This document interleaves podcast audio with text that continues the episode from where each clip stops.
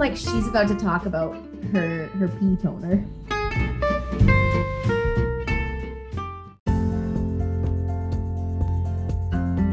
I am like, I have no makeup on right now. I'm hungover as fuck. What'd you do last night? So it wasn't supposed to be anything. Um, Todd had a kickball game, and we and he does it once a week. So he went to his kickball game, and then we always get like drinks after with the team, whatever. So we went out with the team. We got two drinks.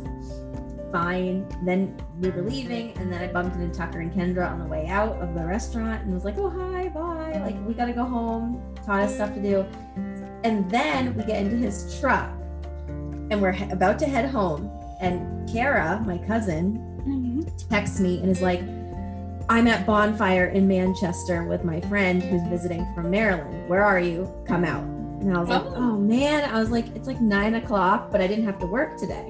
Yeah. I was like, oh, I was like, Todd, why don't you just drop me off and then I'll take an Uber home. I'm gonna have a mm-hmm. couple drinks with Kara. Well, you know how it is. Like Kara was there and her friend was visiting from Maryland, so her friend was like ready to have a good time. Yeah. So the bars are like fully open now, you know, like Oh, it's like normal. yeah. So we went to a few bars, had shots, and Oh my goodness. uh, and then her friend was staying at a hotel right next door. So we walked to her to hotel room. We tried to get into the pool at midnight, closed, Oh, which was probably good because I don't know if we needed to swim. But then, I- so I ended up getting home and going to bed at like 3 a.m.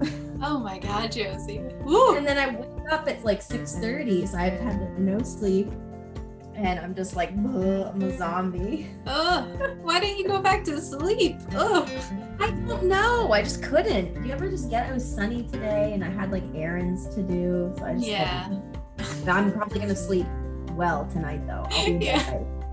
Oh, how's how's your week been? I know it's been crazy. it's been okay. It's been, I don't know why, but it feels like everybody wants something from me and it's not even just work. So, so I was like, you should post about it's Pride Month and your book is, and I was like, oh, okay. And then Peter, my brother called me and was like, I think I broke my arm. And I was like, what? And he's oh like, my. He's like, I went to the gym and I lifted weights, but we didn't have enough time to stretch after. and Now I can't lift anything in my arm. You're And like, was- no, dude, you're just getting muscles. I know. I was like, you're you're just tired. I was like, you can look up. And he's like, can you look up some stretches for me? He's like, it really hurts. And I oh. was like, oh, okay. And he's like, can I come spend the night there? I want to hang out with you. And I was like, it's a Wednesday night. I have work. Like, I have work. and then my mom is calling and she's like, I don't think you're a Christian anymore because you played with that Ouija board one time when you were in high school. It's like every Why? Where does she get that I don't know. so yesterday, I like took a nap as soon as I got out of work, and I was like, I just like, I don't even know it's the heat, but I was so tired. Hello, everybody, and welcome to another episode of Type A for Anxious. My name is Dorothy England, and I am joined by the lovely. Josie Savage. Yay. So happy to be here this week and tackle some more anxious thoughts. Woohoo! So, we always like to say that we are not healthcare professionals. We're just inviting you to an open dialogue about anxiety. And this week, we are talking about imposter syndrome. Mm. I guess you could say that we pretend that we're really good podcast hosts, which I think we're okay. We're not bad. Yeah. Yeah. We just don't want to unmask the fraud, you know? Uh, Well, first, I want to start, I think, by just talking about what imposter syndrome is, because I mean, a lot of people know it's been kind of a hot topic uh, several years recently, but I think some people might not know. So, I was reading a Time magazine article, and I thought it had a really good explanation of what it is.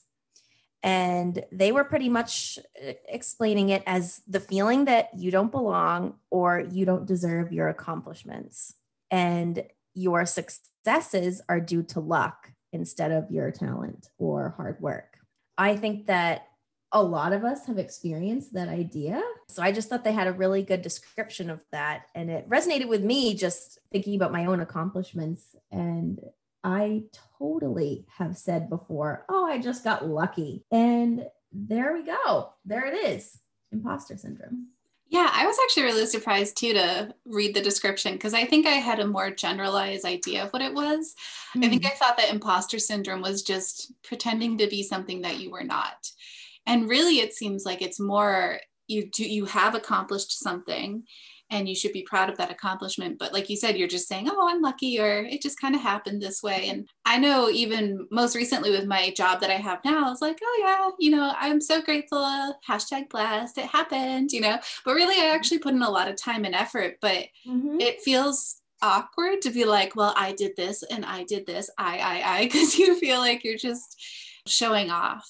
Yeah. And I think a big part of it is that you for for example you've accomplished a lot you worked really hard to get where you are and so when the thought comes of oh i don't really deserve this or i'm not really as good as i seem at my job you know i i hope that nobody unveils that i'm not actually this good or this smart mm. i think that's a huge thing to it is that you have these talents but you feel like you don't and you're afraid to say, Oh, I'm really good at this. Instead, you're thinking, I have to just keep trying so hard to be good at this so that nobody finds out I'm bad. Right. I sometimes, I sometimes am like, no one can tell what an idiot I am. So I'm just to purposefully act like an idiot and just, you know, pretend that I'm really funny you know, like if I'm meeting new people, sometimes I feel as though it's part of also my nervous energy. I'll just act really goofy because I don't want them to realize I'm actually not that cool. So you almost do the opposite. You're you're like, I'm gonna just already unmask myself for you so that there's no risk of you finding out that I'm not like this. Well, it's kind of, you know, I would rather acknowledge it myself and be like, yeah, so I'm kind of awkward, than have someone be like, wow, you're really awkward. I do that too. And Todd catches me in it all the time. He's like, Why did you mm. just say that about yourself? Right. I think what it comes down to is I would rather hurt myself before somebody else can hurt me. Because mm. it doesn't mm. hurt if I say it to myself as much as if somebody says to me, You're really awkward or you're really weird. So before anybody has a chance to hurt me or say I'm awkward or weird, I just address it immediately. I'm like, Hey, here I am. I'm super weird, super awkward. So if I say anything, just laugh Right. Just like what you said, address the elephant. But sometimes I don't even think the elephant is there. I think we're creating the elephant. We are. it's like I people sh- don't even think we're weird, but we're just telling them we're weird. Like I showed up to the party in a really cute dress, but I told you I'm wearing an elephant.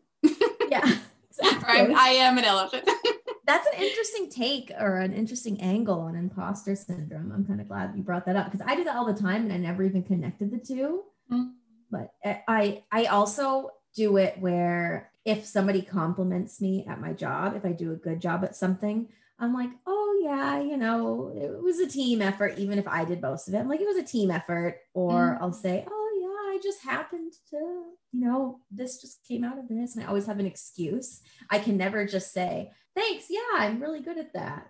Where do you think this comes from? Well, it's almost as though we're creating these they're not necessarily s- solutions because they don't really they're not really uh, helping the problem. It's really like we're just creating these barriers to accept praise. I sometimes if somebody compliments me sometimes then i feel like i have to give them a compliment in response. Yes. It feels yeah. selfish to just say thank you right? Mm-hmm. but then at the same token i also know that sometimes if somebody doesn't bring up what i've done i'm like did that matter? You know, it's almost like I need the validation too. So it's like a complicated issue where it's like, see me, I'm right here. But yeah. I also am like, oh, you noticed me? Oh, no, it wasn't me. I didn't do everything, but I still want you to see me. Yeah. also, can I just comment that you said on the same token? I don't know. you were like, I thought you were going to say at the same time, and you were like, on the same token. I guess I meant never heard that before. Is that a real phrase? Google. Let's Google. Google. Yeah. On the same token. Token phrase. I used to mean that something you are about to say is also true for the same reason as what has just been said. I don't it think that real. I don't think that prices will go up, but by the same token, I also don't think that they will go down. I shouldn't have doubted you. I am so smart. Look at yeah, see? You're so smart. I Oh, I thanks, but you know, it's a team effort. Dr. It Google. luck. It was just luck that you said that. You're so smart too. oh my God. I had another cool thing that I found out about imposter syndrome that I had knew nothing about. So I'm interested to hear if you knew about this. Um, and it was from two different articles. So two different sources. Um, the, one was on the Time magazine, and then another was um, American Psychological Association. But they were talking about different kinds of imposter syndrome, and you. Ooh. Everyone might have a different type of imposter syndrome or take on a different type at certain times. And there's five types. Um, so I'm interested to hear what you are too. The first one is the perfectionist. And it's when you're thinking you should deliver the perfect performance 100% of the time and your work has to always be A plus. Second one is the expert. And you're thinking if I were really smart, I would already know everything. I shouldn't need to learn how to do this or look it up. The third is the soloist. And it's when you're thinking, I believe that competence is equal to my own unassisted achievements. So I have to do everything myself. I can't get any help from somebody, essentially. Four is the superwoman, where you're thinking if I was really competent and smart, I'd be able to do everything easily and everything well. And the last one is the great mind. And it's where you judge yourself on ease and speed. So you think if I were really competent and smart, everything would come very quick and easy to me. Whoa. Isn't that interesting? I did not know there are different kinds, but yeah. I think I am the perf- a mix of the perfectionist who thinks everything needs to be perfect and the great mind who thinks that everything should come quickly and easy. And if it doesn't i'm not smart. That's what i was gonna say. Ah, i really truly was imposter syndrome twins. I'll, I'll, pretend to be you and you can pretend yeah, to be me. exactly oh my goodness. Just bask in our imposter syndrome together. I think maybe the third one I was talking about, it's hard for you to ask for help or soloist.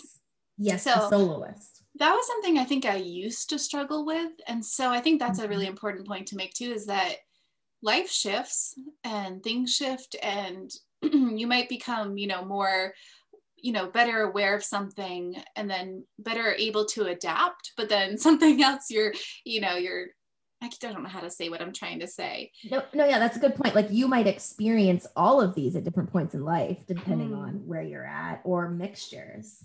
But I think for a long time, I struggled with asking for help because I saw it as a sign of weakness. And mm. ironically, mm. I was always so eager to help.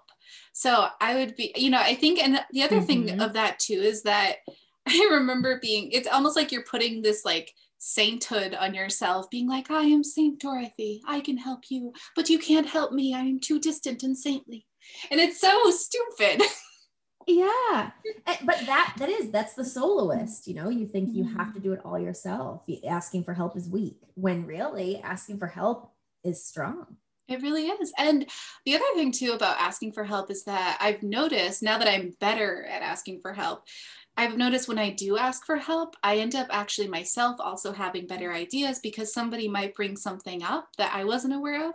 And then I'll be thinking to myself, oh, that makes sense for here. We can connect that there. And so I think mm-hmm. that it's really important to ask for help. But onto the ones that we both struggle with. So the perfectionist, oh mm. my God.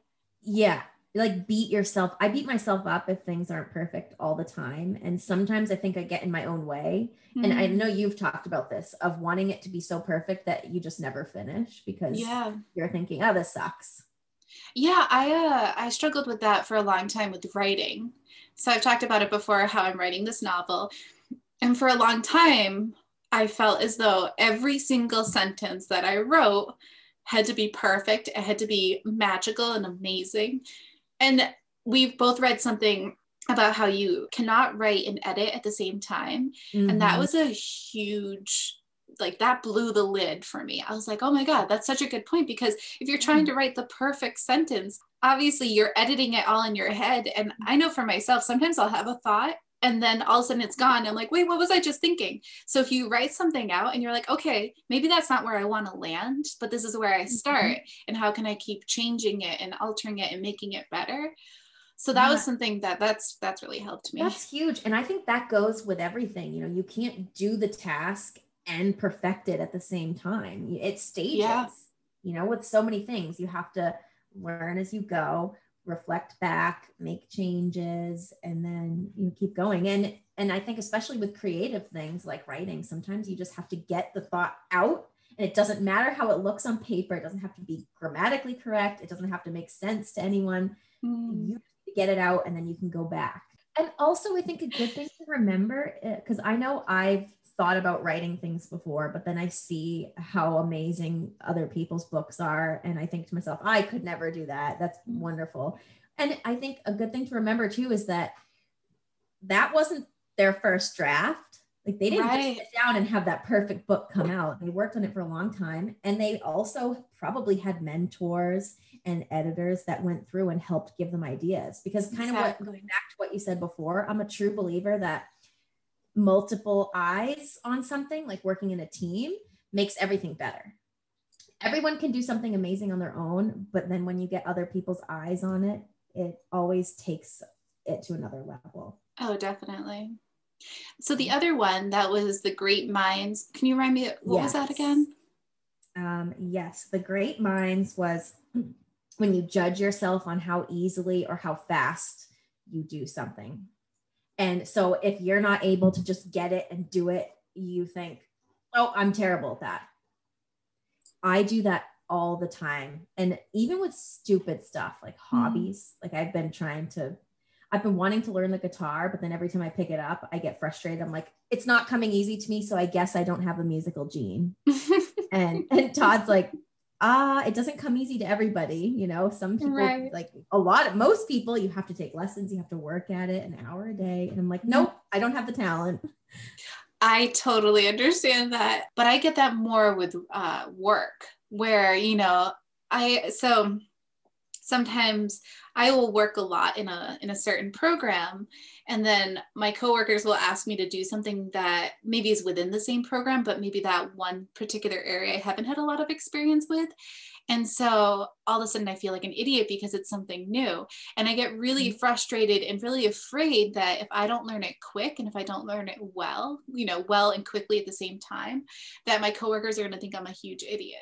Yeah. And that's a great point. That reminds me when I was reading the article from American Psychological Association, they said that imposter syndrome happens, it happens to everybody at sometimes, but it happens a lot to people taking on new endeavors. So, like you said, Mm. trying something new, and then all of a sudden you feel dumb. A lot of graduates get it because they're having a life change, and going into anything that's new for you is can be triggering. And also, it said that oftentimes imposter syndrome comes along with anxiety and depression. So it's just this whole mangled thing that you have to manage, you know, when you're taking on a new endeavor. I also read this thing too about how uh, I think it was maybe from the same article, the American Psychology Association. And so they're saying that a lot of times imposter syndrome can stem from the way that your parents or your family put value on accomplishments. So Mm. sometimes if your parents either gave you too much praise or if they gave you too much criticism, this article is saying that this can increase the risk of future fraudulent feelings. And in addition, this can put extra pressure on you from society. And so I thought that was really interesting thinking about, you know, too much of a good thing, or, you know, too much praise could be too much of a good thing. Obviously, too much criticism is not a good thing, but Yeah. And I think it's interesting how the praise and the criticism has to be balanced in a certain way so that people grow up and have a healthy response. So it has to be constructive criticism, I think is a big point because I think a lot of people they get praise from their parents if they do things perfect and then if they don't do it perfect like you said, then maybe it's not constructive criticism, maybe it's just mean criticism and i could totally see how that would make you grow up thinking if i don't get a plus on this or if i don't do this perfect i'm Mhm. dumb and i'm not good at it So my family life was um, one of my brothers. He was diagnosed pretty young with bipolar disorder, and my mom too was also diagnosed with bipo- bipolar disorder. And I'm the oldest of the three of us, the three children. And so my youngest brother, David, I think he felt as though my parents were putting all this attention on Peter, my brother with bipolar disorder. And so he would make situations so that he would get attention. And then so it felt as though I was kind of the last one to get attention. And so I can see that now where I'm like, oh, notice me, give me a comp, you know, give me compliments and let me know that you recognize me. But then at the same time, I think because I didn't feel as though I was recognized for certain things, I'm uncomfortable receiving them. So it was this weird sort of, you know, push pull where it's, I want you, like we talked about, I want you to notice me, but also, oh my God, you're noticing me. Am I doing things okay? Yeah. And then you go into that imposter syndrome response. Yeah. Right? When you're noticed. That's right. Interesting. And it's interesting that you're comparing youngest, middle child, oldest child, and then just how you were all treated differently. Right. It's nobody's fault. That's just how it happened. But I can see, I think a lot through journaling and through, I've had therapy in the past about just how much your life as a child growing up, how much that can impact you when you're an adult. Yes. And we've talked before about how that's my anxiety of having kids. Mm-hmm. I don't want to fuck anyone up. There's another great point. They were describing an imposter cycle. And I actually drew a chart for myself because I was trying to like really have it resonate with me. Mm-hmm. And so I saw it as it becomes this cycle where you have a new project or an endeavor or something in the middle.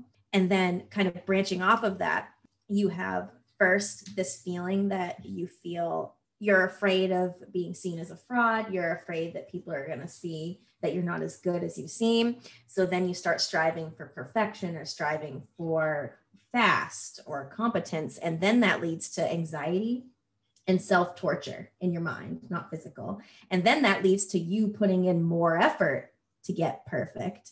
And then that leads to a payoff because you did a good job. And what they were saying was that this whole cycle basically makes it so that you think a payoff comes from this feeling and this self torture. You're like, if I feel worried about it, then I work harder then I, you know, I might be torturing myself, but I do better and then I get a payoff. And so you just kind of keep doing this. Yeah. that was interesting because you start, it's almost, um, you start associating your talents with first I had to experience this pain. I do remember seeing that. I don't know if I like understood it as deeply as you did. So I'm glad that you broke it down because I think that is a- and maybe I'm overthinking it, but they said that, and I was like, wow. I, I read it four times, and then I drew like a circle and a chart. And I was like, what does this mean? It almost sounds like you have imposter syndrome, an understanding imposter syndrome. Yes. no, but I just do luck. It was just luck that I understood.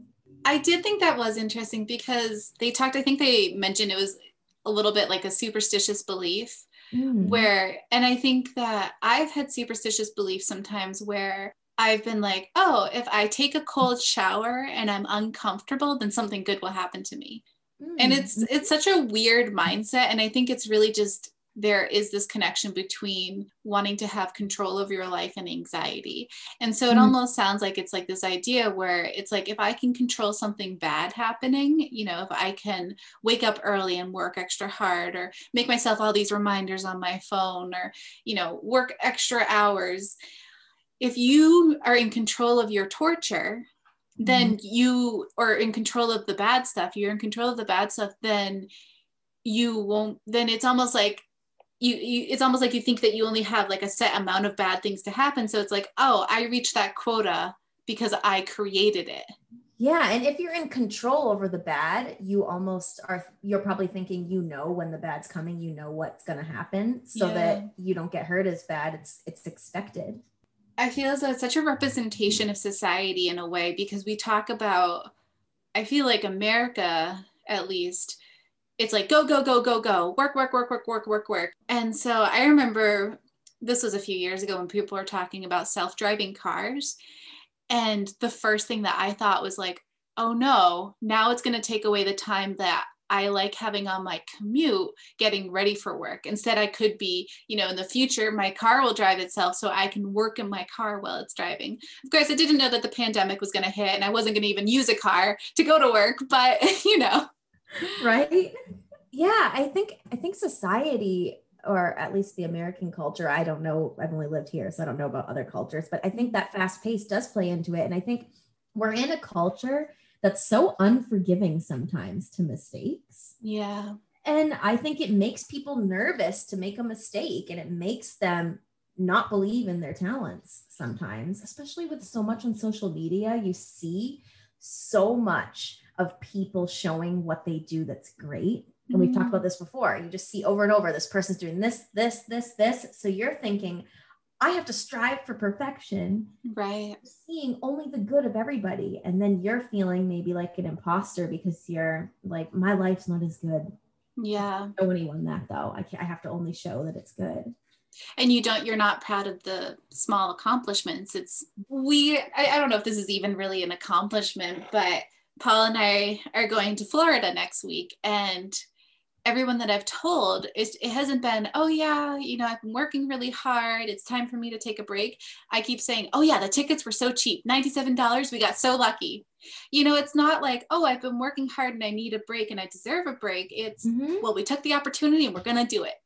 That's such a good point. And I think we're in such a fast culture that we have a hard time saying and recognizing, I need a break and that's mm. deserved. You know, I work five days a week 40 hours a week, whatever, I work hard, I deserve a break. And I think it's hard for us to accept that. I mean, even sometimes on the weekends, I feel guilty if I'm not working hard on something. Yeah, I get that. so, to go off that, I wrote down some things that if you're experiencing imposter syndrome, things that um, are recommended to help. And this was also by the American Psychological Association. so, one thing they were saying is take a step back and observe your thoughts instead of engaging on it. So, kind of take time instead of just acting on it, think, where is this coming from and why? Is this helping or hindering me? That was a good question on that. The next one was remember the things that you do well. So, remember your talents, remember your skills, you have them. Don't be afraid to remember those. And then Another was learn to value constructive criticism and reframe your thought. So instead of dreading it, reframe yourself to think, okay, somebody said I could have done ABC better. That's a learning opportunity. Now I know, and now I'm going to do it even better next time. And they're trying to help. It doesn't mean I'm not good at it, doesn't mean I'm a fraud. That's normal and share these feelings with other people you trust, mentors, or seek. If, if it really gets bad, we always say seek help from a mental health professional. But just remembering this is normal. People experience this. You can't be perfect all the time, and you have skills. I love that. I think that is really true. And I know that I've I've been I was gonna say I've been really lucky. No. there is I, no luck. Make your own luck, damn it. Yes. so I had a job where I worked with plastic surgeons. A lot, of, so plastic surgeons, they work very hard. They, a lot of times, they are working in life or death situations. They do a lot of uh, reconstructive work. They work with cancer patients, burn victims. So, a lot of times, that means that sometimes they can be a bit short with you. And for a long time, when I first started working with these plastic surgeons, I took all of their comments as personal insults.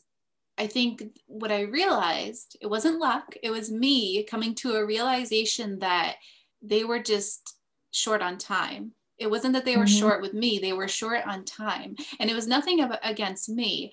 And so once I was able to come to that realization and start to implement it in my life, it made me i think it made me a better worker because mm. that way I, I didn't have all these what ifs or these you know pitying feelings of oh my god i can't believe i did this or i'm such an idiot.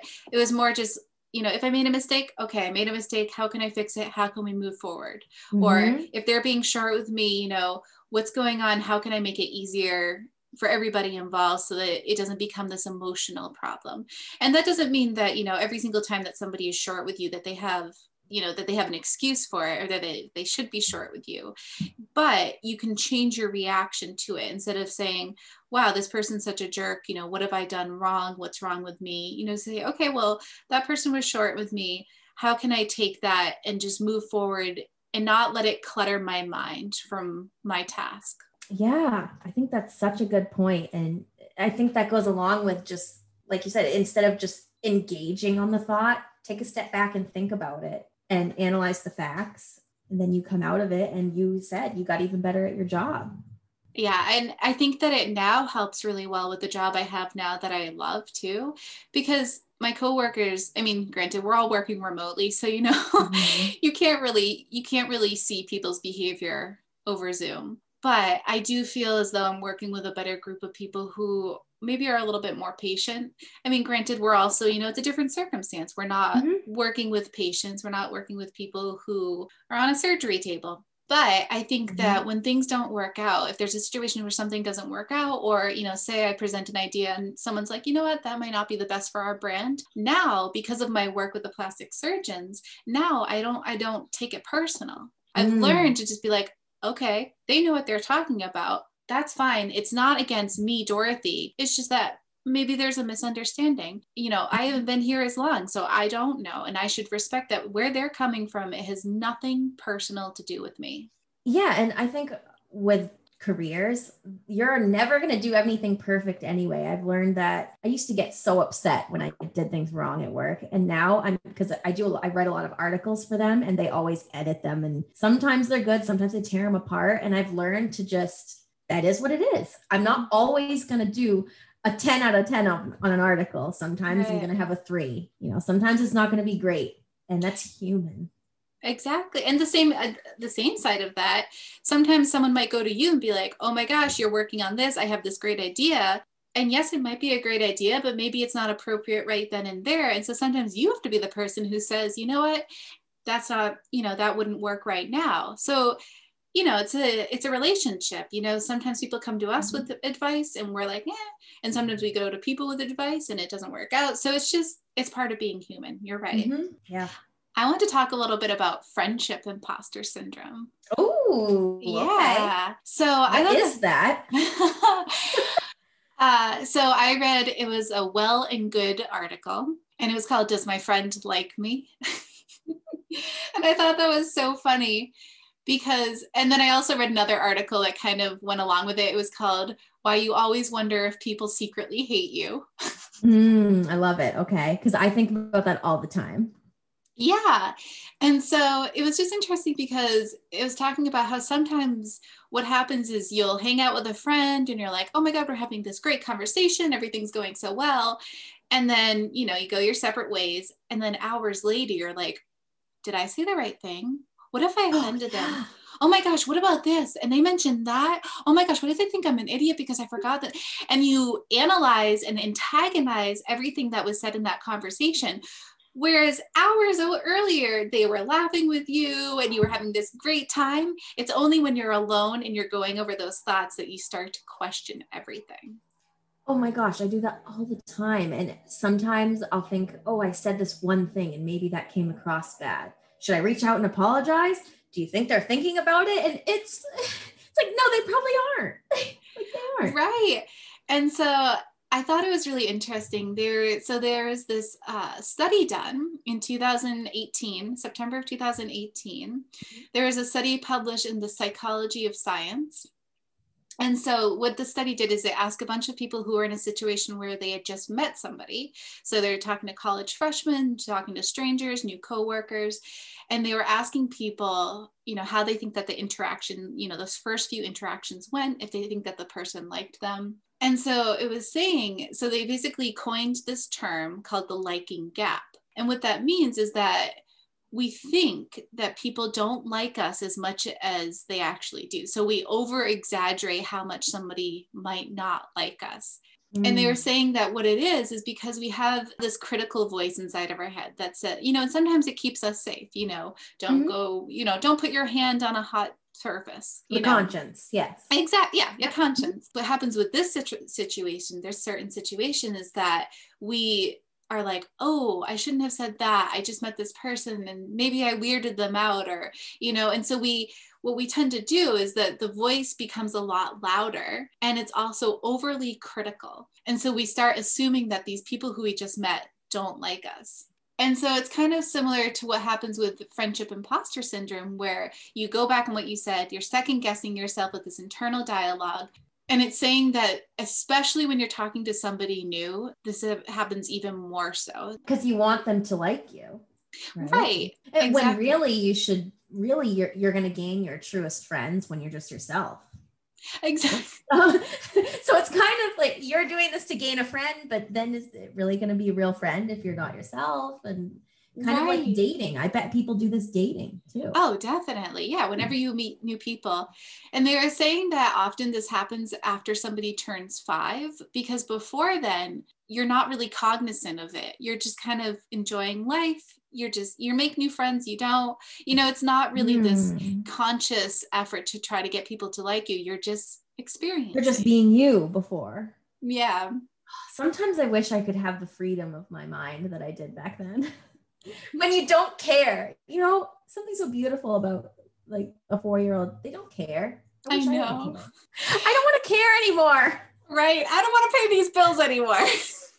yeah. But it was interesting too because they were saying that um, with friendship, what happens is if sometimes if you have friends who, you know, say you get together and you hang out and then you don't see each other for a while, you might make your own conclusions of why that is oh, I do that all the time. Or I think to myself, oh, I haven't seen this friend in a couple months. I wonder if we're still friends. And it's like, yeah, you ended last time with friends, so why wouldn't you still be friends? Right. Yeah. Having that distance doesn't necessarily mean anything. I will no. say, though, that I've definitely had relationships with people who I've kind of let the distance happen because mm-hmm. I don't really want to be friends with them. I can be friendly, but I don't want to be friends with them.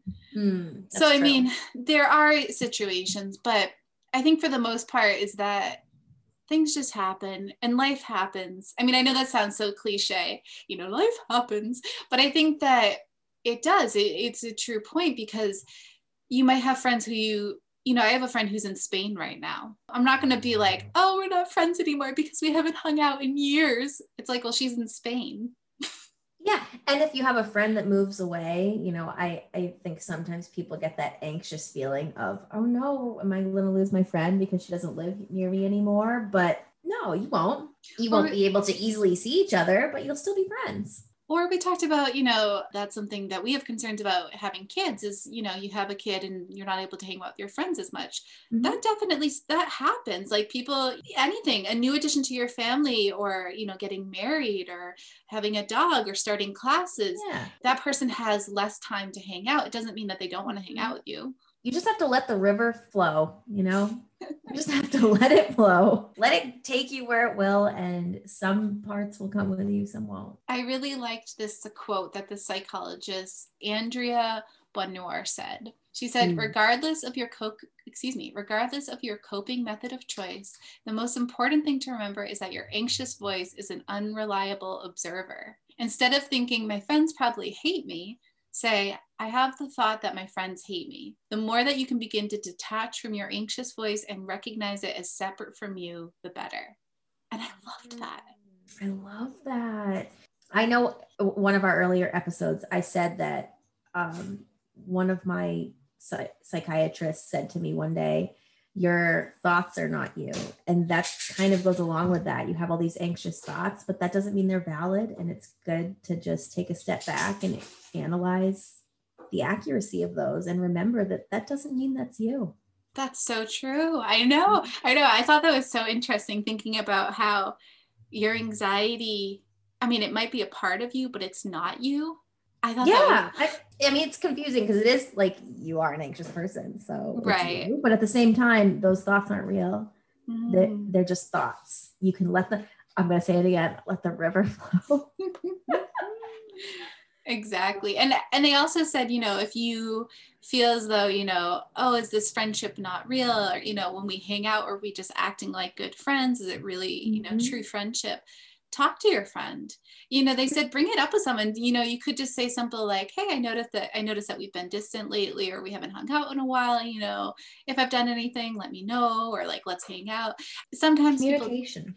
People, exactly. And i mean mm-hmm. yes yeah, sometimes there are ghosts out there who will just bye bye out of your life you know? and i was gonna say sometimes you can't control it just let what's gonna happen happen and um you know that the true friends will stay yeah. And sometimes it's the end of a chapter for a friendship, and that's okay. Josie, I have something to tell you. It's the end. Can we start another book together?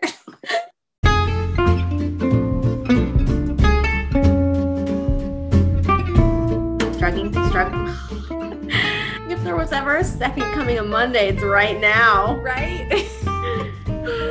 oh my God, Josie, this is hard. And now it's time to share what's helping us get through the week. What's offering us comfort, distraction, laughter, and all the above?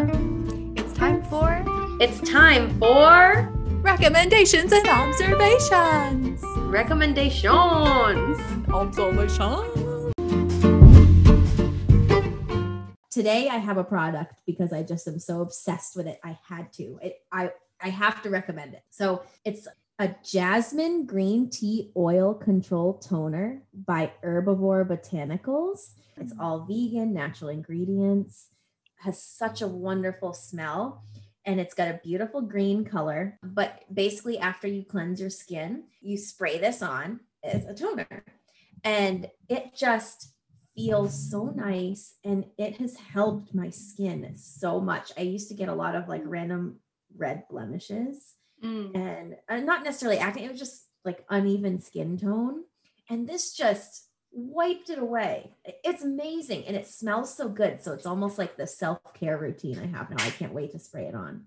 So I had to recommend it. It's $39 so it is kind of expensive but it's a spray a bottle of spray and if you only use it like like a couple spritzes a day it lasts a long time so i think it's worth it Your skin does look really nice. I was gonna say, and, and i have no makeup on i do, Oh, have, I do have a pimple right here though i have one pimple I it's the toner i swear it's the toner I love toner. That's Mhm. actually I use so much toner. I like that's how I wash my face in the morning. i love toner Mm. I, I never knew the magic of toner until now if anyone Oh. feels like it i recommend that one I struggled a lot with acne when I was a kid. I think a lot of us did. You know, I wasn't the only one, the special zit kid. But i know where this is going do you? i think so God, we've known each other too long. know. Well, I was the listeners don't. Well, I'm putting the toner together. Okay, you just go. Tell the story. So I tried a lot of different things to put on my face to get rid of the acne. and I tried apple cider vinegar, I tried Windex, and I tried pee. I'm like, she's about to talk about her her pee toner. Well, um, one of my aunts, crunchy granola person that she is, she was like, "Oh yeah, it's like I I forget what it was called. It was like you know urology medicine or something, something like peology or something like that. You know, so you pee you pee on a washcloth and then you jab it on your face. I don't think it worked, and the, the hardest part wasn't even putting This it on my face. your recommendation. This is not my recommend. This is Let's like an anti. This is an anti recommendation. this is a PSA. Do not do this. This essay. This PSA. this is it. I don't know. Yeah, do not do this. But the hardest part wasn't even actually putting it on my face. I I don't know. I'm not I don't get grossed out too easily. The hardest part was just like peeing on a washcloth between my legs on like be like how Oh do my I God. not pee all over the floor? But I'm gonna puke. That's so gross. uh sorry. Okay. I well, remember. No, I remember you. I mean, it's not terrible. It's not poop. Poop would be grosser. I remember you Ugh. telling me about it. That's why I knew where this is going. I remember being like, "You're doing what, girl?" Like, but I was uh, so what? desperate. I'd rather have pee on my face than measures. pimples. Yeah. No judgment. Um Guys, don't do it. don't do it. Anyway, don't do it. Put the pee in the toilet and that's it. Yes. Well, and if you're camping, I guess outside. Yeah, Anyways. outside. Anyway, what's your recommendation? My recommendation is also a product. That's Weird. Okay. yeah, it's so weird. So I uh it's been sunny and it's been beautiful and I've been going outside, but as you know, I burn. I probably burn Mhm. faster than I run or bike. Oh yeah. I burn, burn so, So you go out in three minutes. You're like, I'm burning. I'm burning. there was a recent article that was saying, you know, it's like 64 of these sunscreens have cancer causing ingredients, ah! you know, and I mean, maybe I, I might be exaggerating a little bit, but I have tried a lot of sunscreens because, as you know, I'm very fair already. And so if I put even more sunblock on me that has a white tone to it, I become even. I literally, I look like a sad dra- a sad Dracula. Dracula? Dracula? I thought you were gonna say dragon. drag, drag. no, I look like Drac Dracula. Dracula. Dracula. Well, no, because you see me. I love my red lipstick. So I have like pasty white sunblock, red lips, and then what happens is the sunblock gets into my eyes and it gets like all watery and red, and I just look like I'm just like. Oh, I, I remember from the Grand Canyon, we would go out in the sun and you would just, you'd basically look like um, Robin Williams and Mrs. Doubtfire with the frosting. Hello. You the whole time. God, So this is how she puts it on. I just have to say, she doesn't, when she talks about putting on sunscreen, I just have to be clear. It's not a small layer that blends into your skin, it is actually a mask. And you look at her, it doesn't even sink in. It's just looks like this girl is covered in frosting all day with red lipstick. yeah, so um, well, I do, you know, and that's usually because I use the physical sunblock, which has uh, titanium dioxide and zinc oxide. I have tried the other stuff, but anyways, anyways, I found a sunblock that I like, and it's Supergoop, and it's called Unseen sunscreen. I think that's what it's called. Okay. And it's Mm. not a cream. It's almost like this, like a lotion, maybe, but it's also kind of like jelly. I don't know, but it rubs Oh. in really nicely, and it has like a really, I don't know, it gives you a little bit of a glow, but it's not terrible, and it's it does not it doesn't make you look shiny. It's more Oh, just I, kind I of found it. I looked it up. It's like the bright yellow lid. yeah. So, Oh, I don't know. I got a gift card to Supergoop because people know I like my sunscreen. and uh i just i don't know i really like it it's been and i like it too because it doesn't it seems pretty good on my skin my skin's kind of Mm. sensitive and it seems a little bit like it's a moisture too moisturizer moisture i can't talk today okay. Yeah. Oh, it's, it says good for all skin types. I'll have to take a look at this because it, it is summer. Summer's coming, Mhm. at least. It's getting hot, and I'm going to be outside a lot. So Yeah. I need this. Oh, I see. It's like a gel. yes exactly i couldn't think of the word Mhm. but you can you know you can probably find it somewhere at a tj maxx Nice. if you want to save your okay. dollars If anyone actually goes out and buys this, please take a picture of yourself with it and tag us in it. yeah So we know, and you can tell us if you liked it, or you can tell us that you hated it, and then now you hate us. but do not take a picture of yourself peeing on your face No, don't try that. no try that. But you can put on the sunscreen and then wipe it off with the toner. Well, that concludes our episode. Thank you so much for listening. If you want to find us, we are on Instagram and Facebook. you can always send us an email at type A for anxious at gmail.com. And yeah, that's us. Yay! Bye, everybody. Bye. Bye. Bye. We did it.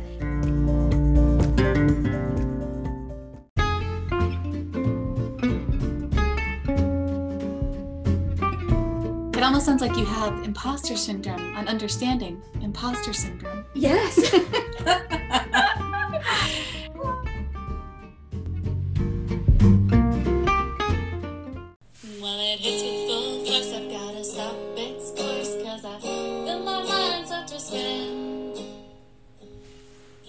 Do you have anxiety or something you're currently struggling with?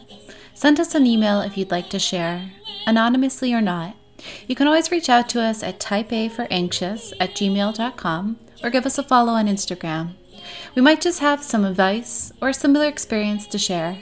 Remember, sharing is caring, and we're here to listen and validate. This has been a living room production, supported by our patient husbands and our furry friends, supplemented by wine and snacks. The views represented in this show do not reflect the companies that we work for. These are our own opinions.